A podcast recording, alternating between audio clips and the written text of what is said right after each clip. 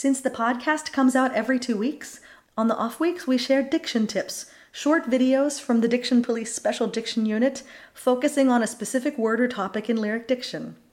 For more diction tips, check out our YouTube channel. You can find the link at www.dictionpolice.com. You can also follow the Diction Police on Facebook or Twitter at Diction Police. One thing that I've come across when I've been studying Russian diction are the terms akanye, ekanye, and ikanye. And I think to know how to pronounce things, we really need to understand these concepts, right? So could you talk us through these? This has to do with the history of Russian pronunciation because all of these words mean how people used to pronounce vowels in certain positions. Mm-hmm. And in the end, from the 17th to the 19th century, the common norm was built, which we are using now. So if we go from akanye, okanye, it has to do with the pronunciation of the written o in unstressed positions. Okay. Nowadays, if we see a written o, but it is not stressed, we pronounce it as an a. Well, it depends. I mean, nowadays in ordinary speech, we reduce it almost to schwa. So if I say the word milk, молоко, I say almost молоко. If I sing it, I would rather do молоко. And it has to do with the absolute length of the vowels in milliseconds. The closer the length of the vowel in singing is to the this length of the vowel in speech, the closer to the full realization it is.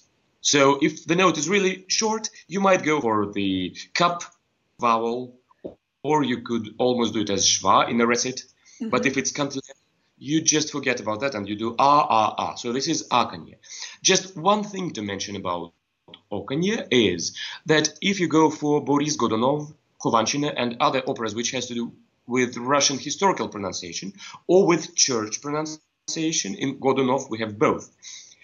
We have some monks and with them you can go for moya uh, and other things. So you might give a little bit of color of or in unstressed position. But this is the color. And it has to do with the social and historical characteristics of this concrete person you're singing. So those are very specific examples. So in general we really want to use this akanye but sometimes Absolutely. we have to use the o and that's called okanye Yes, absolutely. This is okanye. So you see O, it is unstressed, and you realize it as O. So basically, whatever the start of this word is, is what we're reducing to. So if we say ah, akanye, things are going to reduce to a. Yes. And if we it's ha- okanye, it stays with o. Exactly. More or less. Exactly. So we have some examples of ah, akanye.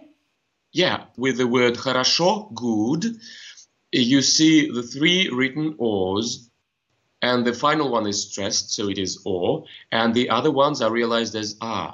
If we were speaking Russian, I would say здесь хорошо, хорошо. The first one is like schwa. If I'm on stage, I would say здесь хорошо. So it would rather be a cup one. Mm-hmm. And if I'm singing, you know, it's really high, it's a situation with high motion. And also the tessitura is really high. Yeah. So I go здесь хорошо. So it's ah ah o. It's really full ah, full ah, full o. And what becomes really important here in this context, the uh, phrase stress. In thinking in Russian, you should be really careful about building the shape of the phrase because you see you don't have that much opposition of vowels right? Mm-hmm. you have just vowels full vowels all the time. Ah ah ah or eh eh eh so the stressed uh, vowel in the phrase not in the word. In russian we always have a syntagm which is like phonetic word. From from the beginning of the breath up to un, until the next breath or some caesura you know some it all has to do with the meaning. Mm-hmm. really stresses the strong thing. She gives more effort there. And all the others, the other ones are uh, softer in, in terms of energy. So the phrase which you are singing is kind of a mirror of what you would say in ordinary speech in terms of making the important things really stress. It's all about the entire phrase and not single words. Yes. Yeah.